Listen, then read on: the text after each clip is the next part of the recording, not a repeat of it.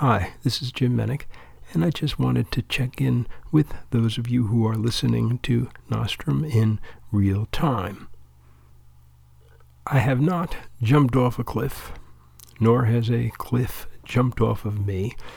I am simply extending the hiatus that began with my vacation a few weeks ago.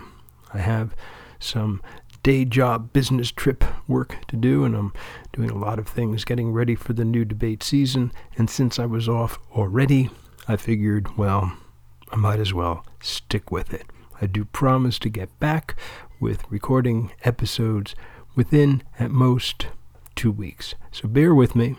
In the meanwhile, as I have instructed the readers of my blog, I would advise you to use this time wisely.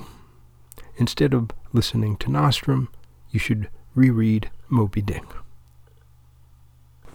On the other hand, if you are one of my unreal time listeners, please disregard this message. See you in a few weeks.